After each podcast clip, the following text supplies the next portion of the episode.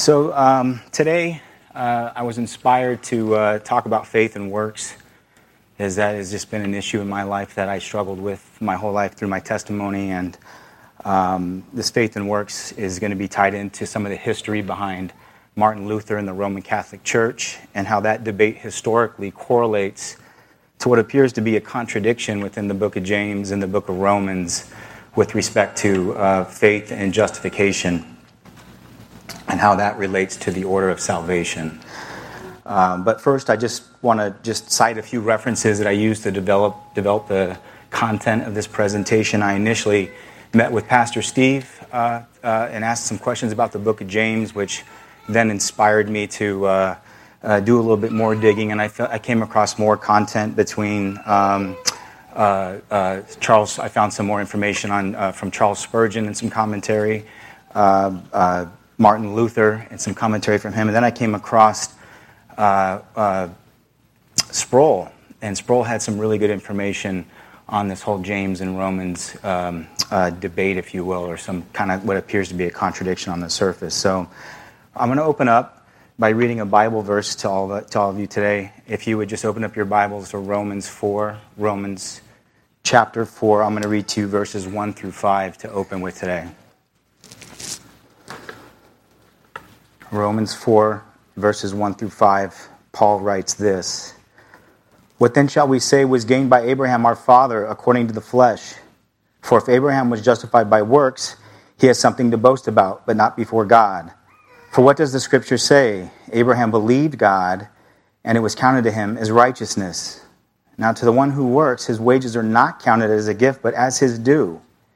And to the one who does not work, but believes in him who justifies the ungodly, his faith is counted as righteousness.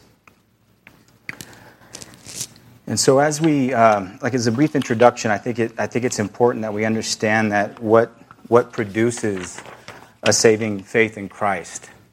Where does, where does faith come from?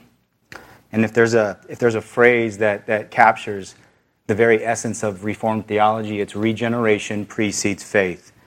And that is the power of faith, the power of believing, is a result not of an act of our will done independently, but it's the fruit of God's sovereign act of changing the disposition of our hearts and giving unto us the gift of faith. And so this is our faith. We are the ones who believe, but we don't, we don't create that faith. Faith is, faith is born out of the immediate supernatural work of God, the Holy Spirit quickening us from spiritual death and giving unto us the gift of faith in our hearts. Now, when Paul gives the abbreviated list of the order of salvations in Romans chapter 8 later on, he talks about those who were uh, foreknown, that he also predestined. Those he predestined, he called. Those he called, he justified. Those he justified, he glorified. And so, um, calling in this sequence or this logical order of salvation is what we talk about with respect to regeneration the effectual inward call of God, which brings us to a faith that is a living faith, which is key for this meditation, and through, which, and through which and by which we are then justified. And so, understanding when we, when we try to understand this logical order, you know, as, a, as compared to this this immediate supernatural work of God, it's important for us to understand that the second, the very second you have faith, you are counted righteous by God. And um, you're covered in the robes of righteousness of Christ immediately.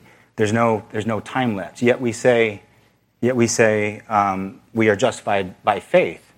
And when we say that, we're saying that faith precedes justification in terms of its logical order.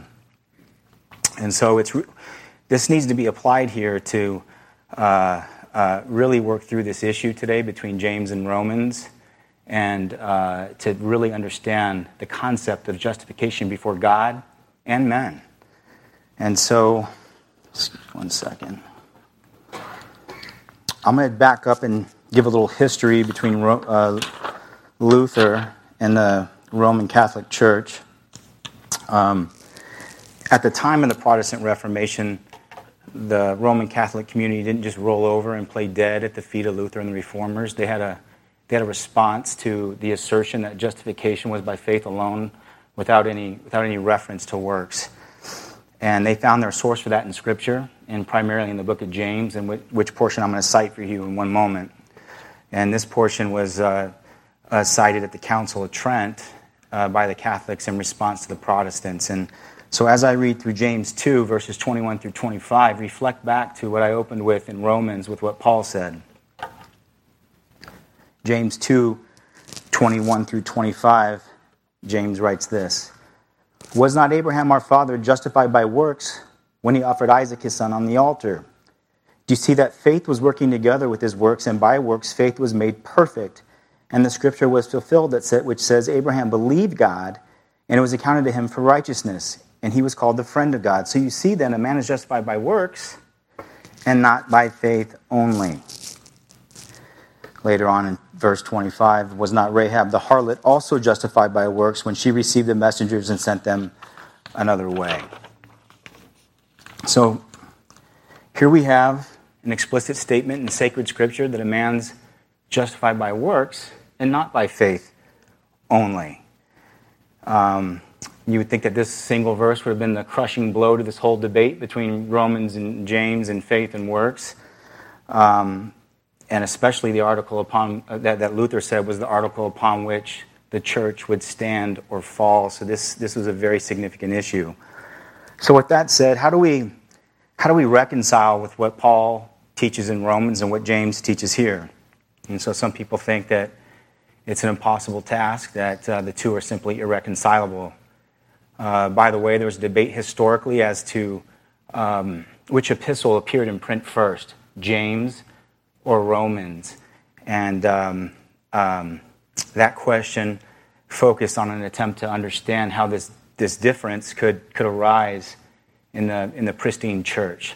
And so some people were, were arguing Romans appeared before James, and James wrote his epistle to repudiate and refute what, what Paul had taught. And others were like, no, James came first, and Paul was trying to refute James. And so there was a divided house on this question historically as to who was trying to refute who, but classic orthodoxy would say that neither was trying to refute the other, and that the two positions are not contradictory, though on the surface they appear to be. Part of the problem was compounded by the fact that both James and Paul use the same word here for justification, the Greek word dikaiosune. And um, uh, you would hope that they would have used different words or obviously had different ideas in mind. But unfortunately, if we're reconciling the two, they use the same word here. Um, to make the situation even more muddy or more problematic, both of them uh, use the same person as a reference or an example to prove their point.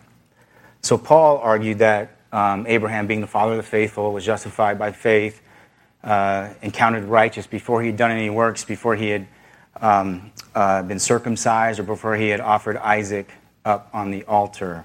So Paul had Abraham justified in chapter 15 of Genesis, where James doesn't have Abraham justified until chapter 22, which is the chapter that records his son Isaac being offered up on the altar. So, tagging on to this history, this is one of the reasons why Luther challenged the canonicity of the book of James when I met with Pastor Steve. This is what led me to trying to investigate this a little bit more. This is at first when James called, or uh, Luther called the book of James an epistle of straw, or a right straw epistle is another phrase he used, but which he later repented of that judgment but because at one point he did challenge the canonicity of James, uh, several scholars tried to use that challenge as an attempt to show that Luther didn't truly believe in the inerrancy of Scripture. Well, he did believe in the inerrancy of Scripture. He said Scripture never errs, but he was questioning whether Scripture contained the book of James, and that's going to have to be talked about on another day. It's a deeper dive. So, in the sense that, uh, so we can see, excuse me one second.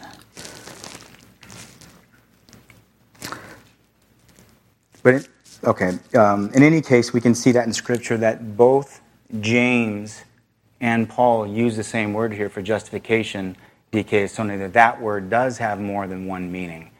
And so, if we look to a Bible verse that I think we're all familiar with in Luke chapter 7, verse 35, where Jesus makes the statement that, that wisdom is justified by her children. And that statement by Jesus is simply showing that that which is a claim to be wisdom is shown to be true wisdom by its fruit, which is a principle of wisdom found throughout wisdom literature of Scripture. So, in the sense, in the way that Jesus used it here, that wisdom is justified by her children, that term justified there means to demonstrate or to manifest the truth of something. And so I'm going to give a, a poor example here, but if I was to say to you all today that I could type a thousand words in one minute, I would expect that you wouldn't believe that. You'd want to you'd want to see it to believe it. And um, in fact, the only way that I could prove that statement to you is to give you all stopwatches, get out an old antiquated typewriter for, you know, I think all of us older know what a typewriter still is. but, uh, um, uh, and then I'd have to crank away a thousand words, and you'd be wise not to believe this. So I guess the point I'm trying to make here, there's a sense in which the word to justify is used to prove the truth of a claim.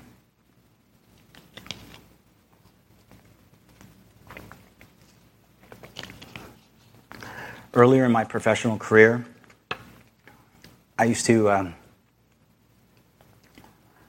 I used to raise capital for um, from private equity firms. Excuse me.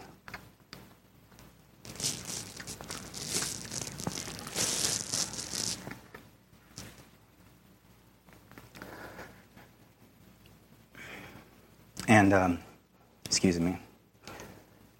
And uh, part of that, part of putting that together would be put, compiling a bunch of different information and um, um, putting together financial statements, five-year projections, industry data, historical data.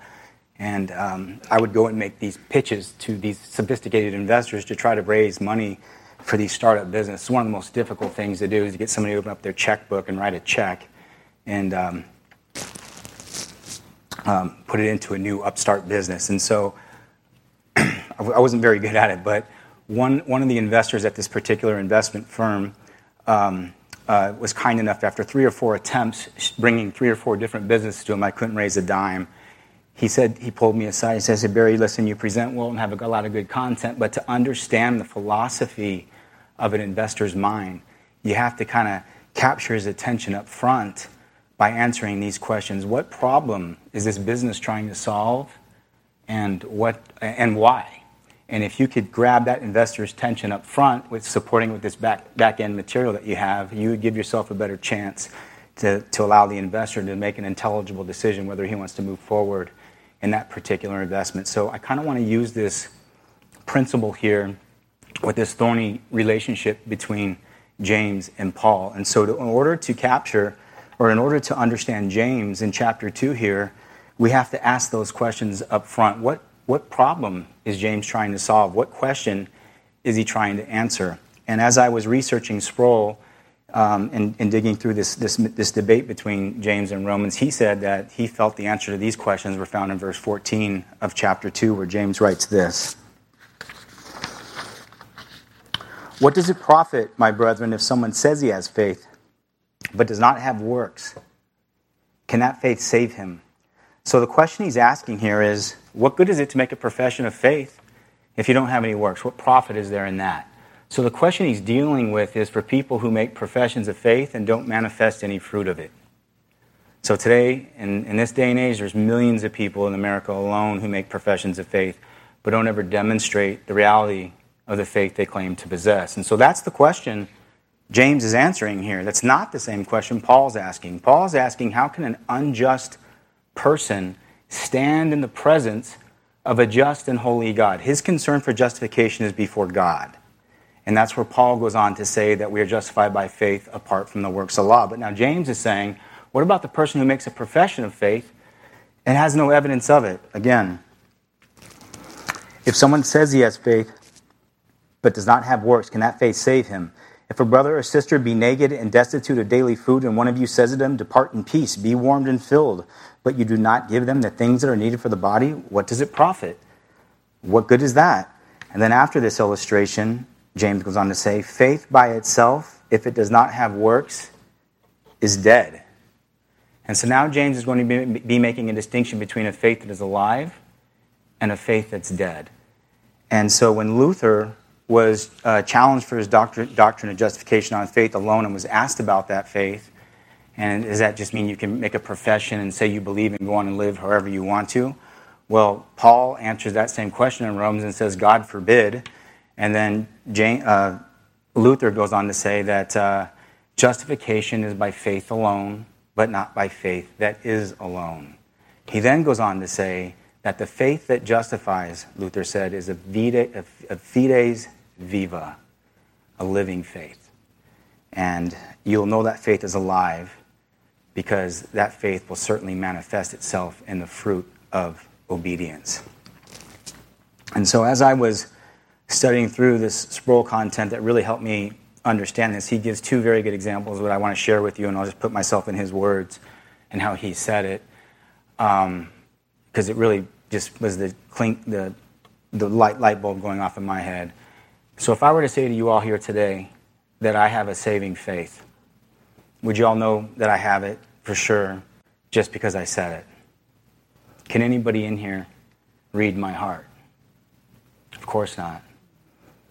So, the only way that you can evaluate the truth of my claim is to see if I manifest it in my life. By their fruit you shall know them, we are told. And even then, there's that phony fruit or fake fruit or rotten fruit. I think I've heard Pastor Steve uh, give an example of like Joel and Victoria Osteen. I mean, that's just, I mean, when you look at that brand and that message, it just doesn't feel right. Something's not right in the eyes. It just, it's, it's rotten fruit.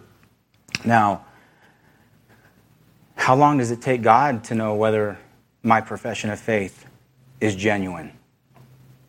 Can He read my heart? And so He doesn't need to wait two weeks, two months, six months, a year, seven chapters to know whether my profession of faith is genuine.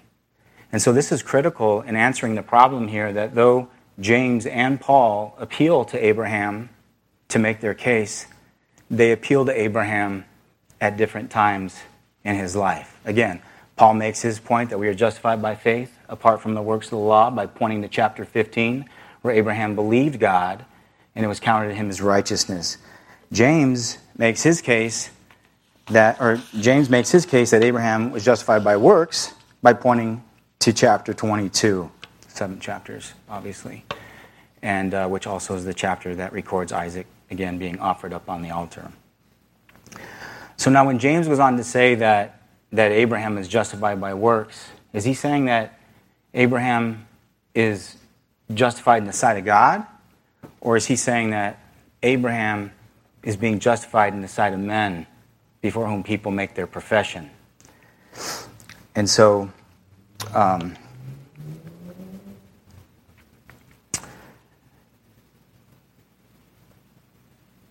it, uh, sorry, one second. Just lost my train of thought.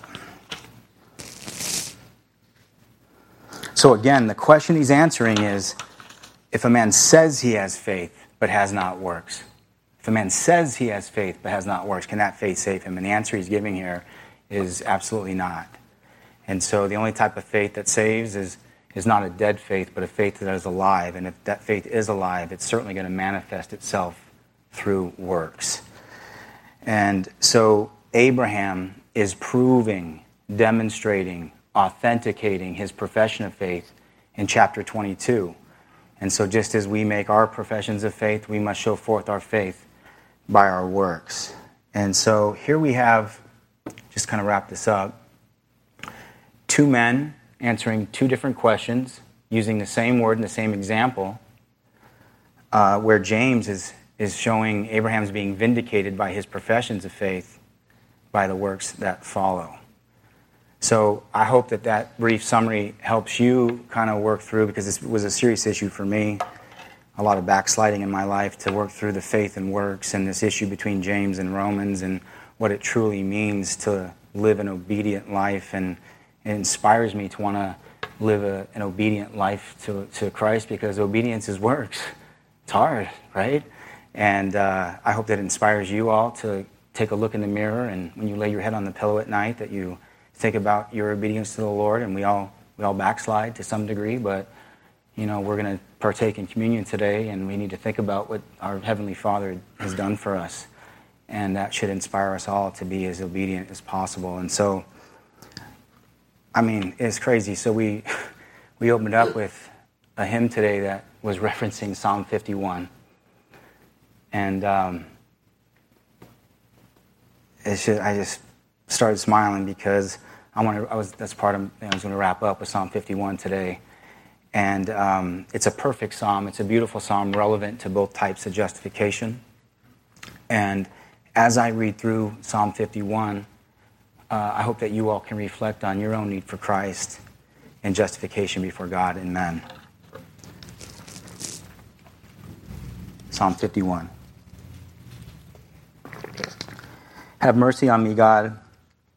I'll have mercy on me, O God, according to your steadfast love according to your abundant mercy. Blot out my transgressions, wash me thoroughly from my iniquity, and cleanse me from my sins, for I know my transgressions, and my sin is ever before me. Against you, you only have I sinned and done what is evil in your sight, so that you may be justified in your words and blameless in your judgment. Behold, I was brought forth in iniquity, and in sin did my mother conceive me. Behold, you delight in truth in the inward being and you teach me wisdom in the secret heart. Purge me with hyssop, and I shall be clean. Wash me, and I shall be whiter than snow. Let me hear joy and gladness. Let the bones that you have broken rejoice. Hide your face from my sins, and blot out my iniquities. Create in me a clean heart, O God, and renew a right spirit within me. Cast me not away from your presence, and take not your Holy Spirit from me. Restore to me the joy of your salvation, and uphold me with a willing spirit. Then I will teach my transgressors your ways, and sinners will return to you. Deliver me from blood guiltiness, O God, O God of my salvation, and my tongue will sing aloud the righteous uh, of, of your righteousness. O Lord, open my lips, and my mouth will declare your praise. For you will not delight in sacrifice, or I would give it. You will not be pleased with a burnt offering. The sacrifices of God are a broken spirit, a broken and contrite heart, O God. You will not despise. How, how perfect and beautiful is our Heavenly Father. Amen. Thank you. Thank you for listening.